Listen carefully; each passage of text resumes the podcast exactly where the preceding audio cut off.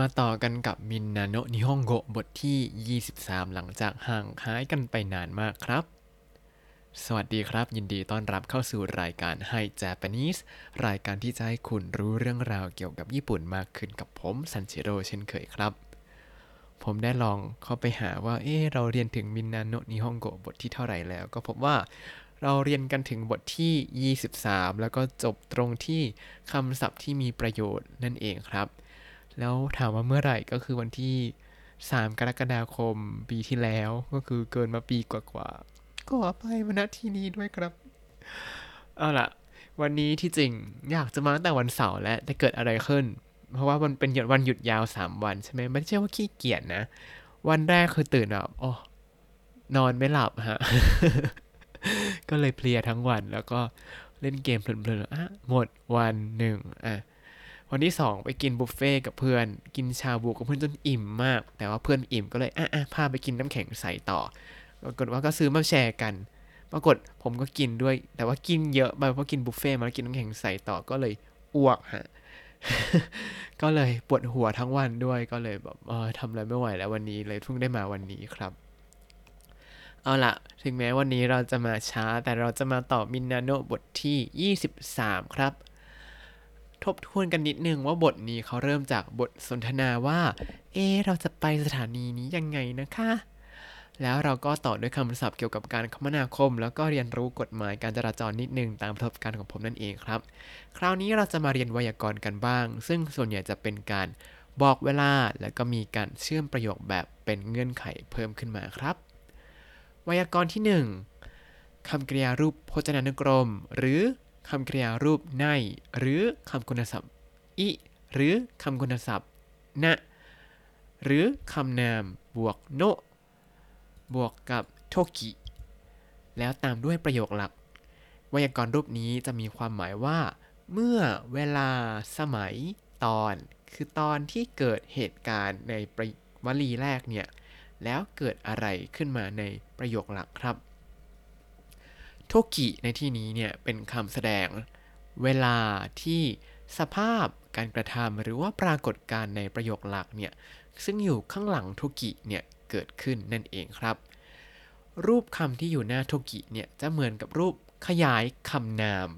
นั่นคือเราสามารถมองโทกิเป็นคำนามคำหนึ่งได้นั่นเองครับนี่นอกเรื่องนิดนึงคำว่าโทกิเนี่ยแปลว่าเวลาครับพอฟังคำว่าโทกิที่ไรเนี่ยก็จะนึกถึงเพลงชื่อโทกิของศิลปิน The Eyes ผมชอบมากเลยเลยแปะลิงก์เอาไว้ระหว่างแล้วก็เอาไว้ฟังระหว่างที่ทำบทของพอดแคสต์ตอนนี้ไปด้วยครับแล้วโทกิเนี่ยใช้ยังไงบ้างเรามาดูประโยคตัวอย่างกันครับโทโชคังเดะฮงโอคาริรุโทกิคาโดกะอิริมัสโทโชคังเดะฮงโอคาริรุโทกิคาโดกะอิริมัสแปลว่าเวลาจะยืมหนังสือจากหอสมุดเนี่ยจำเป็นต้องใช้บัตรด้วยในที่นี้คือโทโชคังเดะฮงโอคาริรุโทกิก็คือเวลาที่จะยืมหนังสือคาโดกะอิริมัสคาโดกะอิริมัส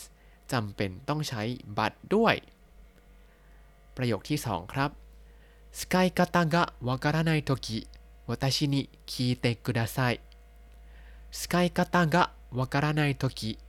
私に聞いてくださいถ้าไม่เข้าใจวิธีใช้กรุณาถามฉันในที่นี้ประโยคที่เป็นโทคิคือ使い方がわからないไม่เข้าใจวิธีใช้私に聞いてくださいกรุณามาถามฉันนะต่อมาข้อที่สามครับ体の調子が悪いとき元気茶を飲みます体の調子が悪いとき、元気茶を飲みます。เวลาสุขภาพไม่ดีจะดื่มชาเก็งกิ体の調子が悪いときก็คือเวลาที่สภาพร่างกายสุขภาพร่างกายเนี่ยไม่ค่อยดีเนี่ยเก็งกิชาโอโนมิมัสจะดื่มชาเก็งกิครับอันนี้เหมือนเป็นสโลแกนโฆษณาชวนเชื่อยังไงก็ไม่รู้เนาะเวลาคุณไม่สบายก็ดื่มชาเก็งกิสิต่อมาข้อที่สี่ครับฮิมานะโทกิเยนิอาโซบินิคิมาเซ็นกะฮิมานะโทกิ เยนิอาโซบินิคิมาเซ็นกะถ้าว่างมาเที่ยวบ้านฉันไหมฮิมะนาโทกิก็คือตอนที่ว่าง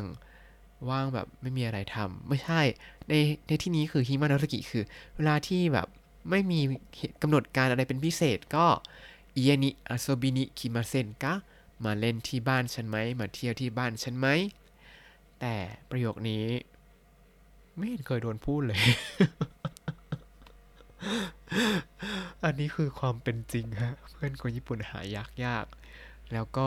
สาวๆเนี่ยระวังไว้ถ้าหนุ่มญี่ปุ่นมาบอกว่าเนี่ยเนี่ยว่างๆก็มาเที่ยวบ้านฉันไหมฮิมาโนโตกิเยนิอาโซบินิคิมาเซ็นกะเนี่ยแปลว่าเรายอมเขา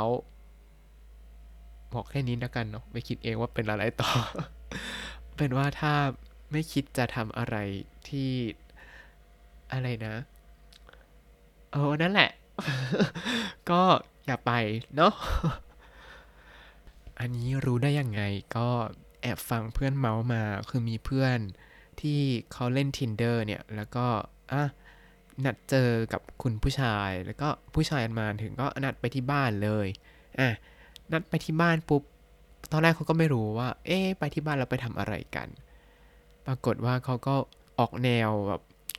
ชวนขึ้นเตียงอะไรอย่างนี้ไปตลอดก็แบบเฮ้ยมันไม่ใช่แหละแล้วเขาก็เป็นไงต่อก็ไม่รู้นะรู้แค่ว่าเออมันมีความหมายว่าถ้าไปที่บ้านแล้วแปลว่ายอมนะจ๊ะต่อมาข้อที่ห้าครับ妻が病気の時会社を休みます妻が病気の時会社を休みますแปลว่าเวลาภรรยาไม่สบายผมจะลางานติ๊กต๊อกติ๊กต๊อกติ๊กต๊อกอันนี้แบบรู้สึกเป็นประโยชน์ที่ไอเดียลมากเลย ซึมากะเบียวกินโนโตกิคือตอนที่ภรรยาเนี่ยไม่สบายขึ้นมาไคชาโอะยาสึมิมัสผมจะลางานผมจะหยุดงานต่อมาข้อที่หกครับอันนี้จะเริ่มใช้เป็นรูปอดีตและวากายโตกิあまり勉強しませんでした若い時あまり勉強しませんでしたแปลว่าสมัยที่ยังหนุ่มยังสาวเนี่ยผมหรือว่าดิฉันเนี่ยไม่ค่อยเรียนหนังสือเท่าไหร่เลยอ่ะใช้ยังไงวากายโตกิก็คือเป็นคำคุณศัพท์อิก็ใส่อิระบุโตกิไปあまり勉強しませんでしたอ่ะจะเห็นว่าตรงนี้เป็นรูปอดีตแล้วนะครับก็คือทำไมหนุ่มๆเนี่ยผมไม่ค่อยเรียนหนังสือหรือว่าสมัยสาวๆเนี่ยดิฉันไม่ค่อยเรียนหนังสือเลยค่ะกลับกันกำลับผมเนี่ยวากายโตกิเบนเคียวชิกะชิมาเซ็นเดชิตะแปลว่าตอนเด็กๆตอนยังหนุ่มยังสาวเอ้ยตอนยังหนุ่มโอ้ยไม่ไปสาวตอนยังหนุ่มอยู่เนี่ยเรียนหนังสืออย่างเดียวไม่ทำอะไรเลยฮะอืมก็มาคิดตอนนี้ก็แอบเสียใจว่าน่าจะเที่ยวมากกว่านี้อ่ะข้อที่เจ็ดครับ子供の時よく川で泳ぎました子供の時よく川で泳ぎましたแปลว่าตอนเด็กๆฉันชอบว่ายน้ำในแม่น้ำครับในนี้ก็เป็นเหมือนกันคือใช้เป็นประโยครูปอดีตครับ子供の時ตอนที่ยังเด็กๆเนี่ยよく川で泳ぎましたชอบว่ายน้ำในแม่น้ำครับถ้าแปลตามตัวจะแปลว่าไปว่ายน้ำอยู่ในแม่น้ำบ่อยๆทีนี้เขาก็มีมาเห็นนิดหนึ่งว่าการของประโยคที่ขยายโทกินั้นไม่มีผลกระทบกับการในประโยคหลักนะครับก็คือวลีตรงหน้าโทกิเนี่ยจะเป็นเวลาไหนก็ตามก็จะไม่เกี่ยวข้องกับประโยคหลักที่อยู่ข้างหลังครับทีนี้จะเป็นไวยากรณ์ที่สองครับเป็นการใช้โทกิแบบอีกแบบนึงที่ความหมายมันจะต่างกันนิดนึงคือถ้าเป็นคำกริยารูปพจนานุกรมบวกโทกิแล้วตามด้วยประโยคหลักเนี่ยจะแปลว่าทำประโยคหลักก่อนแล้วค่อยมาทำสิ่งที่อยู่ในโทกิแต่ถ้าเป็นคำกริยารูปตะบวกโทกิแล้วตามด้วยประโยคหลักจะแปลว่าหลังจากที่เกิดเหตุการณ์ในโทกิแล้วก็เกิดประโยคหลักขึ้นอันนี้ถ้าอ่านคำอธิบายในหนังสือเร็วๆเนี่ยอาจจะงงเพราะว่า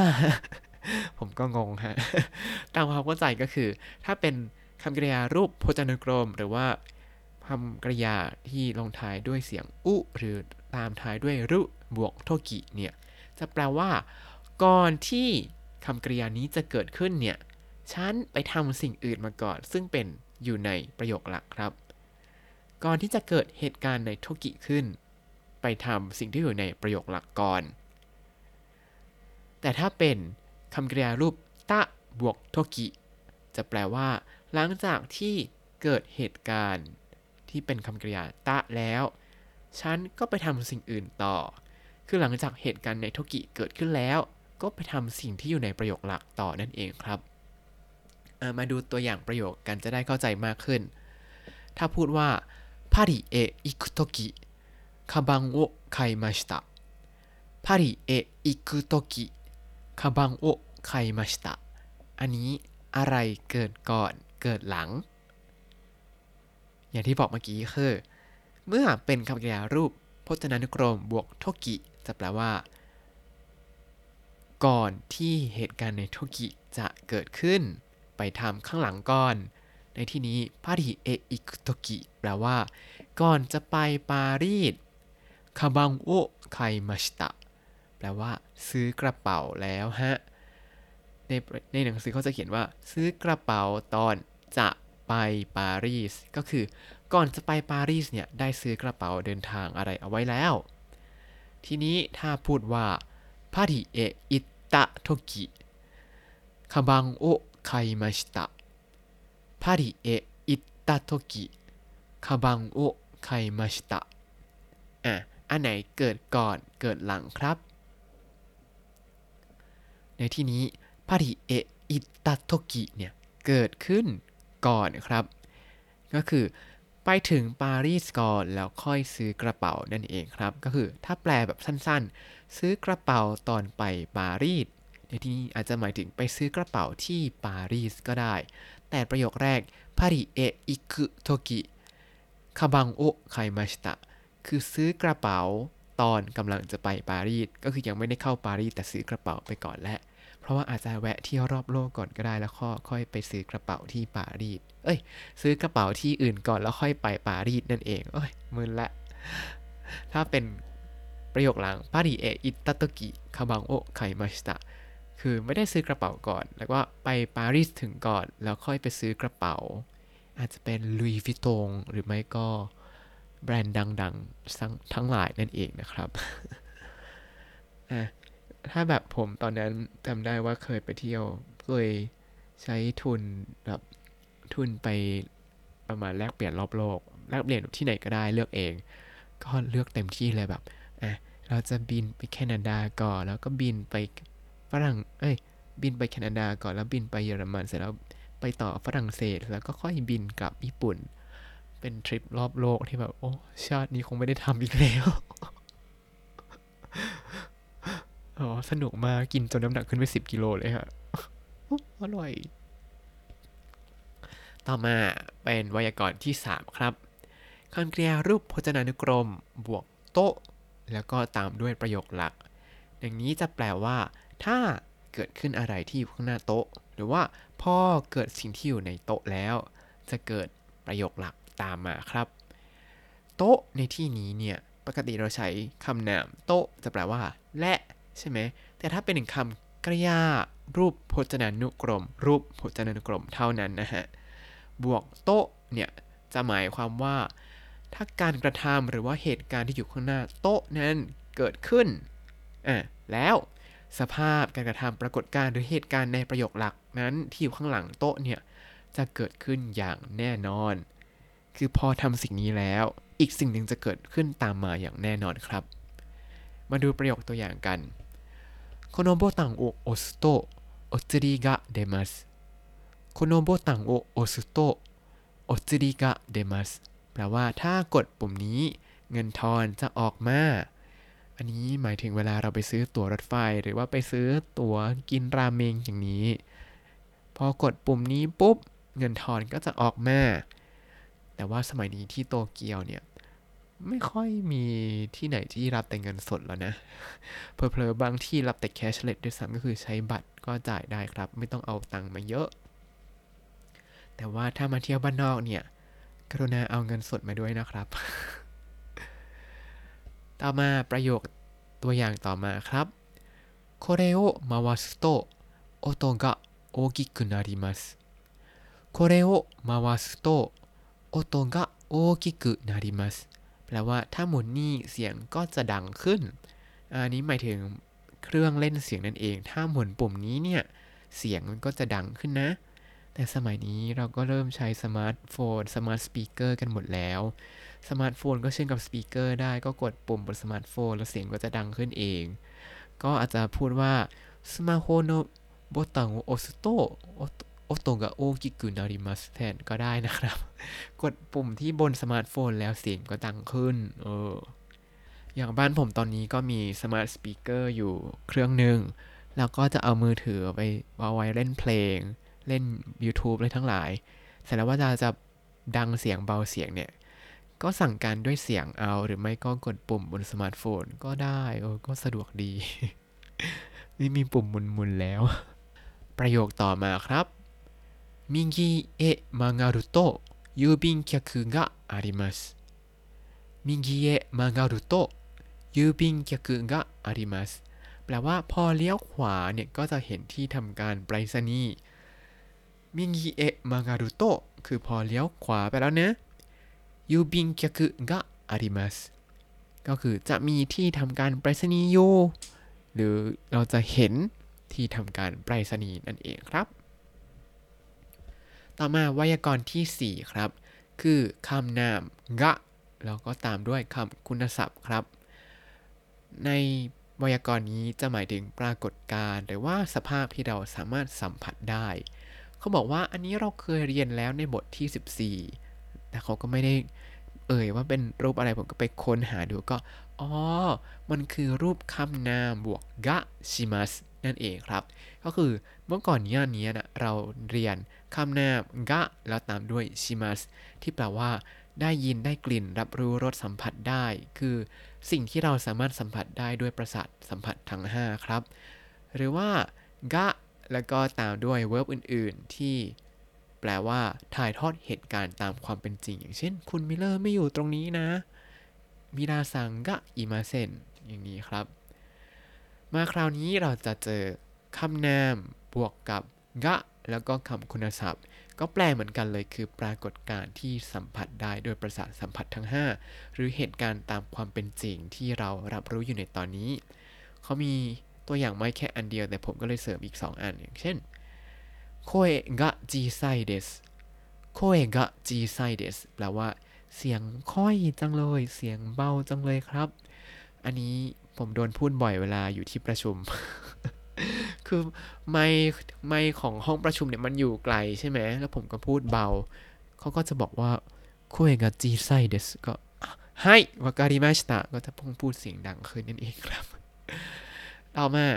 โคเอะกะโอกิเดสโคเอะกะโอกิเดสแปลว่าเสียงดังครับอันนี้จะแอบเมานิดนึงว่ามีคนจีนที่บริษัทเนี่ยเวลาเขาประชุมเนี่ยเขาก็จะคนปกติเนี่ยก็จะนั่งห้องประชุมไม่ใช่ดินั่งออฟฟิศห้องรวมแล้วก็จะได้คุยคุยเสียงเบาๆกันใช่ไหมแต่ว่าคนจีนคนนี้เขาเสียงดังมากเขาก็รู้ตัวว่าเขาเสียงดังเขาก็จะไปจองห้องประชุมแล้วก็คุยเทเลคอนเฟอเรนซ์หรือว่าประชุมทางไกลเอาอยู่ในห้องประชุมครับแต่จะบอกว่าเสียงเขาดังออกมานอกห้องประชุมด้วย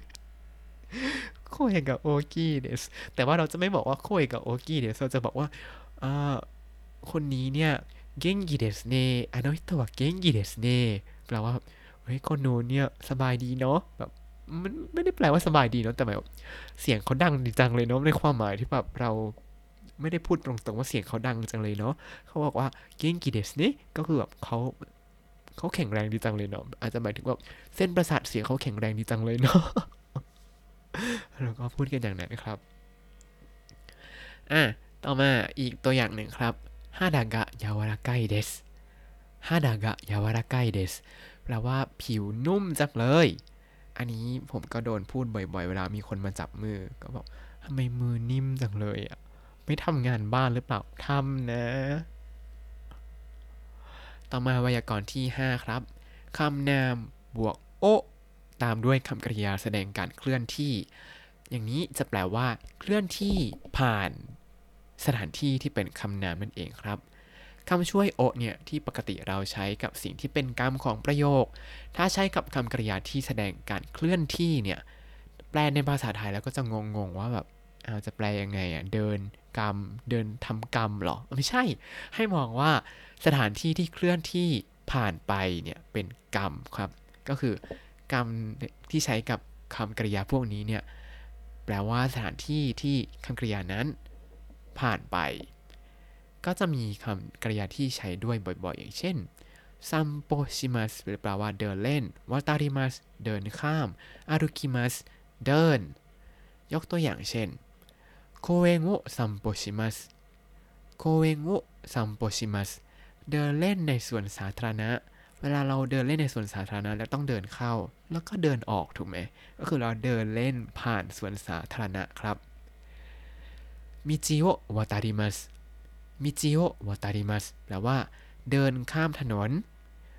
ฮาชิโอวาตาริมัส